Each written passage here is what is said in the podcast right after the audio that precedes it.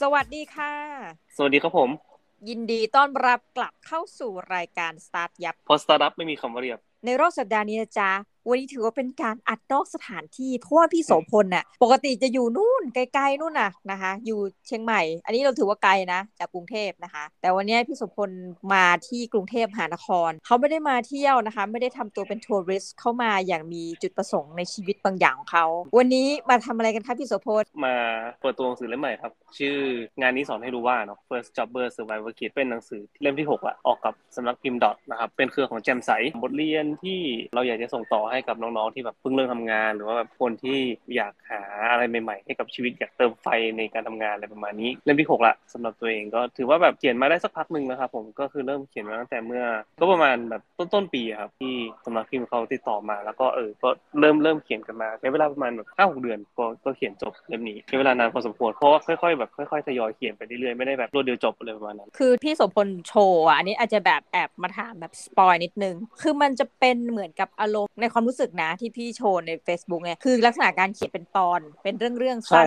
ใช่ๆเป็นเหมือนคล้ายๆกับบทความสั้นๆที่รวบรวมไว้เป็นช่วงๆของการทำงานอะไรเงี้ยครับผมแบ่งเป็นสามช่วงคือแบบช่วงรุกกี้ช่วงจูเนียร์ช่วงซีเนียร์อะไรอย่างงี้ช่วงรุกกี้ก็จะเป็นช่วงแบบเออเริ่มทำงานใหม่ๆก็จะมีแบบเจอปัญหานู่นนี่อะไรอย่างงี้ใช่ป่ะช่วงจูเนียร์ก็จะมีปัญหาอีกแบบนึงซีเนียร์ก็จะมีปัญหาอีกแบบนึงอย่างเช่นแบบคนอื่นเขาไปไกลแล้วอะไรเงี้ยแต่ว่าฉันยังไม่ไปไหนเลยจะทำอะไรดีอะไรประมาณนี้ครับผมอย่างช่วงจูเนียร์ก็จะเป็นช่วงประมาณว่าเฮ้ยอายุสามสิบแล้วเนี่ยมีแบบความคิดอยากจะเปลี่ยนงานควรจะเปลี่ยนงานไหมช้าไปหรือเปล่าอะไรประมาณนี้ครับผมเออก็ก็แต่ละช่วงก็จะมีปัญหาแตกต่างกันไปนะแต่ว่ามันก็จะแบบแบ่งเซตเป็นอย่างนี้แล้วก็ในแต่ละช่วงเนี่ยก็จะมีแบบเป็นบทความสั้นๆเพื่อให้อ่านแล้วก็ย่อยง่ายเหมือนคล้ายๆกับสิ่งที่อ่านระหว่างพักก็ได้หรือว่าเดินทางไปทำงานหรือว่าอะไรเงี้ยครับผมก็ก็เหมาะเพราะว่ามันอ่านแป๊บๆก็ก็จบแล้วบทนึงสักแบบห้านาทีสิบนาทีก็จบแล้วครับประมาณนั้นจริงๆตอนแรกอยากจะสัมภาษณ์เลยนะคะปรากฏพี่โสพลว่าคือเขามีนัดแบบแจกลายเซ็นอ่าวันมะรืนเนาะเพราะวันนี้วันที่สิบสามเนาะก็แจกวันที่สิบห้าอ่าเพราะตอนแรกไม่งั้นเราก็กะว่าจะแบบสอบถามบรรยากาศเพราะว่าเอาตรงก็ไม่เคยถามใครเหมือนกันนะว่าความรู้สึก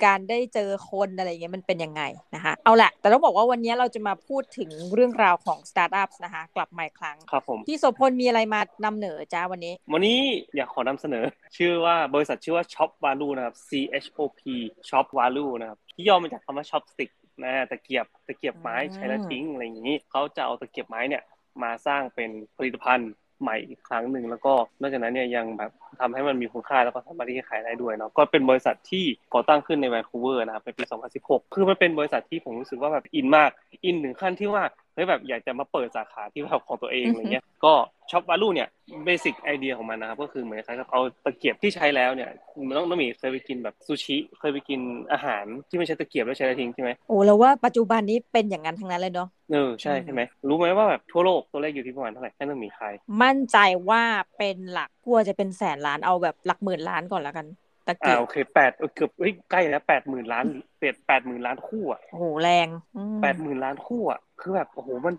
นมันเยอะขนาดเลยเหรอเออมันเยอะโดยที่ไม่ได้สนใจว่าตะเกียบมันจะไปไหนคือเราเราแค่รู้สึกว่าเออตะเกียบอ่ะมันเป็นไม้ใช่ป่ะมันก็คงจะย่อยได้ใช่ไหมถูกไหมแต่ว่าสุดท้ายแล้วอ่ะมันก็ยังเป็นขยะอยู่ดีถูกป่ะถูกไหมพอพอไปบริกรเขาเก็บไปใส่ถังขยะมันก็ไปโยนในถังขยะแล้วก็เขาก็จะไปโยนในกองขยะที่แบบมีมีเยอะแยะมากมายแบบเยอะมากอะไรเงี้ยครับผมซึ่งกลายมาเป็นต้นเหตุของปัญหาคาใจของคนที่เป็น ซี อี โอ แล้วก็ไอ้ founder ของบริษัทนี้นะคือเขาเป็นคนที่เขาชื่อว่าฟิลิกซ์เบิร์กเนี่ยเป็นคนเยอรมันนะครับผมแต่ว่าเติบโตมาในประเทศเยอรมันแล้วก็เติบโตมากับธรรมชาติหรือไบเอิร์นนะก็ภาษาอังกฤษเรียกว่าบาวาเรียนะครับเพราะตอนนั้นคือเขาก็เติบโตมากับป่าไม้ทะเลสาบเป็นภูเขาที่อุดมสมบูรณ์อะไรเงี้ยคือแบบเขาชอบต้นไม้มากตอนที่แบบเป็นวัยรุ่นอะไรเงี้ยครับเขาจะเรียนเป็นช่างไม้เป็นคาร์เพนเตอร์ครับผมเป็นช่างแบบผลิตภัณฑ์เนาะด้วยความรักของตัวเองด้วยในการเป็นคาร์เพนเตอร์เนาะแล้วก็ในการที่แบบชอบวิศวกรรมเขาก็เลยมาเรียนต่อนะครับที่แวนคูเวอร์จบด้านวิศวกรรมป่าไม้คืออินมากเรื่องของรีไซเคิลไม้เนี่ยรีไซเคิลแบบสิ่งต่างๆที่ที่มาจากไม้คือ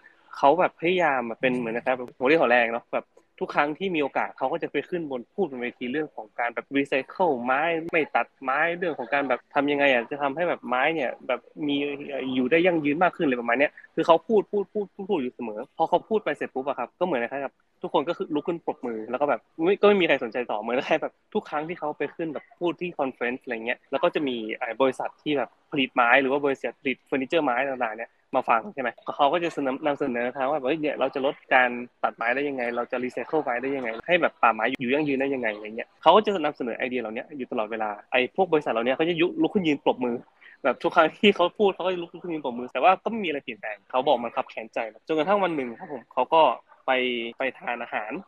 กับภรรยาไปทานอาหารญี่ปุ่นเนี่ยกับภรรยาแล้วก็ตอนนั้นเป็นแฟนเนาะแฟนเขาเนี่ยก็พูดว่าเออเนี่ยฟิลิปคุณอาจจะแบบเริ่มจากสิ่งเล็กๆดีกว่านะอะไรเงี้ยครับคือแบบแทนที่จะแบบเปลี่ยนทางอุตสาหกรรมแทนที่จะเปลี่ยนเปลี่ยนทุกคนอ่ะเปลี่ยนความคิดของทุกคนอ่ะเราเริ่มจากจุดเล็กๆก่อนไหมในจังหวะนั้นนะครับเขาก็หันไปเห็นบริกรนะผู้หญิงคนนึงเช็ดโต๊ะเช็ดโต๊ะเช็ดโต๊ะแล้วก็กวาดกวาดตะเกียบที่ใช้แล้วเนี่ยลงไปในถังขยะแล้วเขาก็คิดว่าถ้ามันเล็กขนาดที่เป็นตะเกียบไม้ที่ใช้แล้วทิ้งเนี่ยที่มันไร้ประโยชน์เนี่ยแล้วมันสามารถที่จะเอามากลับมาสร้างประโยชน์ได้อะถ้ามันเล็กขนาดเนี้ยมันจะทำได้ไหมอะไรประมาณนี้ครับเหมือนที่เขาบอกว่ามีความคิดแวบเข้ามาในหัวเลยถ้าเล็กมากๆเหมือนอย่างตะเกียบไม้เหล่านี้ล่ะเขาก็เลยคิดว่าเออเนี่ยแทนที่จะพร่ำพูดเนาะถึงวิธีการจะทำให้แบบระบบเศรษฐกิจหมุนเวียนหรือว่าการสร้างอัพไซเคิลหรือว่าการทำรีไซเคิลต่างๆเนี่ยว่ามันคืออะไรให้กับคนเหล่านั้นแทนที่จะพูดว่ามันคืออะไรจะเกิดอะไรขึ้นถ้าเขาสามารถที่จะสร้างธุรกิจที่มีกำไรแ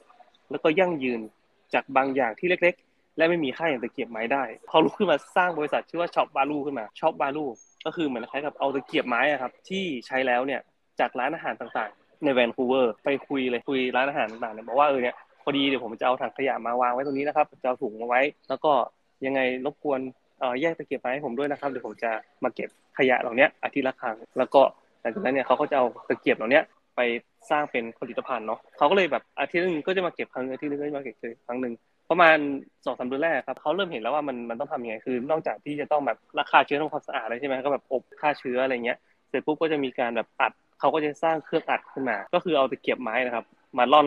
อนๆๆๆให้มันแบบอยู่ในอยู่ในระยะคือตะเกียบไม้แต่ละแต่ละแบรนด์หรือแต่ละยี่ห้อหรือมาจากแต่ละร้านอาหารเนี่ยมันก็จะมีความยาวแล้วก็ความหนาความอะไรพวกนี้มันจะไม่เท่ากันเนาะเขาก็จะสร้างเครื่องร่อนขึ้นมาแต่มันไม่ตะแกรงใหญ่ๆนะก็คือแบบความยาวมันจะก็คือแบบสายสายสายสายสายตะเกียบให้มันแบบลงล็อกเลยประมาณนี้พอได้เสร็จปุ๊บเขาก็จะตะเกียบอันเนี้ยไปทำความสะอาดแล้วก็เคลือบเคลือบเสร็จปุ๊บก็เอาไปอบอบแล้วก็หลังจากนั้นก็เอาไปใส่เครื่องอัดเครื่องอัดเนี่ยเขาก็สร้างขึ้นมาเองเพราะด้วยความที่มันเป็นวิศวกรเนาะเขาก็สร้างเครื่องอัดขึ้นมาเองอัดอัดให้มันเป็นแผ่นเหมือนเป็นเป็นบล็อกไม้บล็อกหนึ่งนะครับผมโดยที่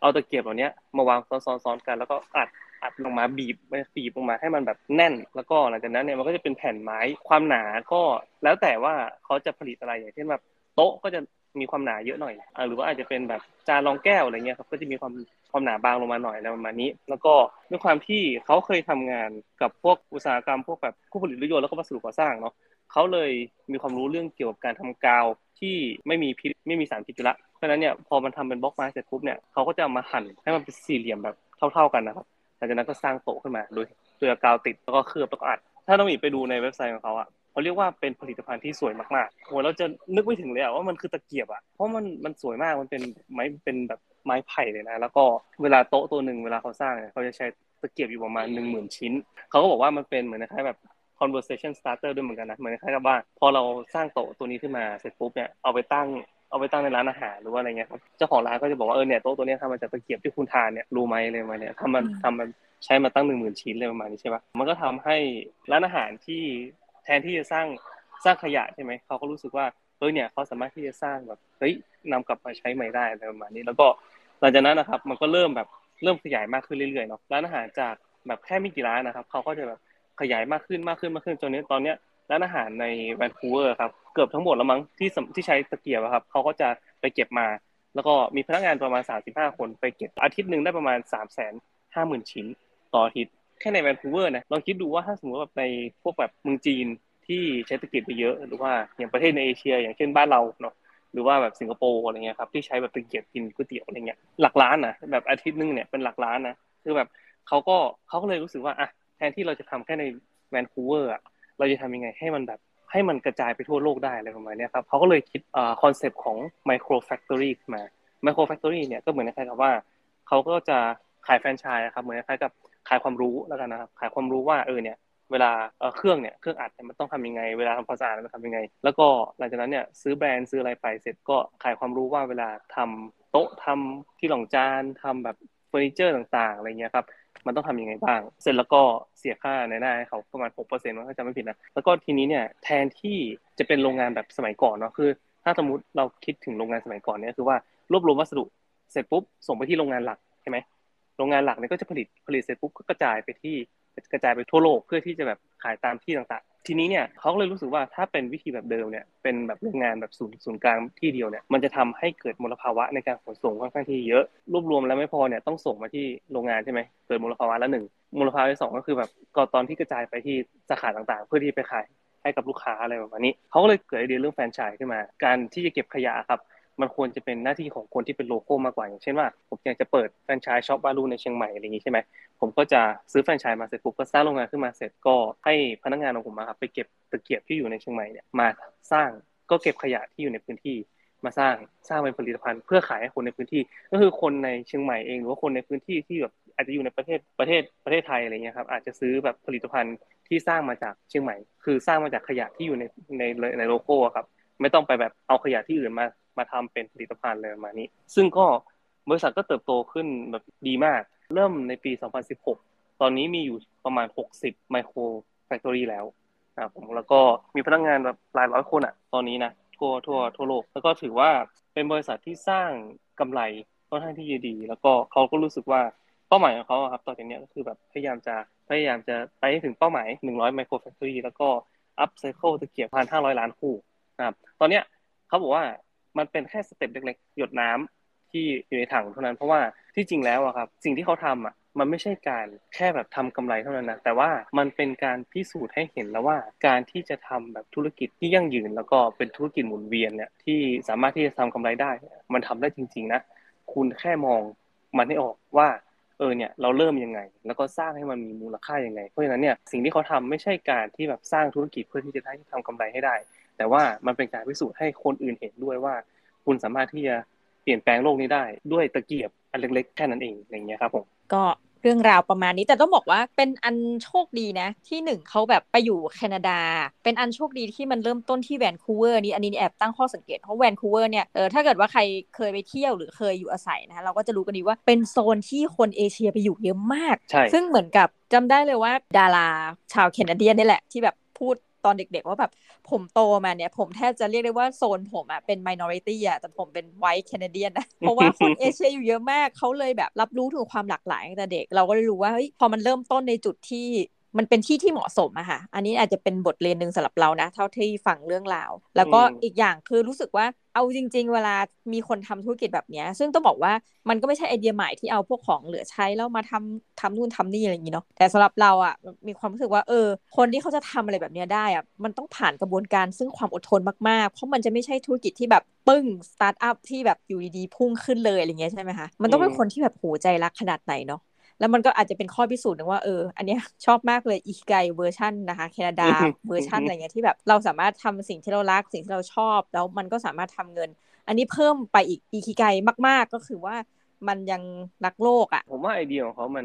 นมันมันดีที่มันเป็นช่วงต่อแล้วกันคือเขาไม่ใช่แค่พยายามที่จะลดขยะภายในพื้นที่ของเขาเองอ่ะเขาพยายามจะขายไอเดียหรือว่าขยายไอเดียของเขาเนี่ยให้ไปทั่วโลกให้ได้คือทุกที่มันมีขยะหมดมันเป็นปัญหาของโลกอยู่แล้วมันไม่ใช่ปัญหาปัญหาแค่ในพื้นที่แวนคูเวอร์ถูกปะสิ่งที่เขาทำอ่ะทำไอเดียเนี้ยให้มันเกิดขึ้นมาเสร็จปุ๊บเนี่ยทำยังไงวะให้มันแบบลดขยะทั่วโลกได้ด้วยโดยที่แบบไม่สร้างมลภาวะเพิ่มอ่ะคือไม่มันเจ๋งตรงนี้เว้ยคือแบบว่าถ้าเราสมมติเราคิดถึงแบบเอ้ยคนจากสิงคโปร์อะไรเงี้ยอยากซื้อผลิตภัณฑ์ของ Chop Valueแต่ต้องซื้อจากเว็บไซต์ของแคนาดาอะไรเงี้ยน้องมีคิดไหมว่าแบบว่าเฮ้ยแบบการขนส่งเนี่ยมันจะเป็นยังไงวะอย่างถ้าสมมติยังเป็นเป็นแค่บริษัทสมัยก่อนหรือว่าเป็นบริษัทแบบที่แบบไม่ได้คำนึงถึงว่าเออมันจะสร้างมลภาวะแบบขั้นที่สองขั้นที่สามอะไรอย่างงี้ใช่ปะก็ก็คงไม่ได้คิดอะไรก็คือแบบก็ขายไปเลยใช่ปะเขาเขาคิดไปอีกสเต็ปนึงละว่าเฮ้ยมันไม่ควรว่ะคนจากสิงคโปร์ก็ควรจะซื้อจากผลิตภัณฑ์ที่สร้างขึ้นมาจากขยะที่มาจากสิงคโปร์สิไม่ใช่แบบจากที่อื่นเลยประมาณเนี้ยซึ่งแบบตรงนี้แหละที่ผมชอบคือจริงๆเรามีเพื่อนหลายคนนะที่แบบสนใจทำธุรกิจอะไรแบบเนี้ยที่อยู่ใน Southeast Asia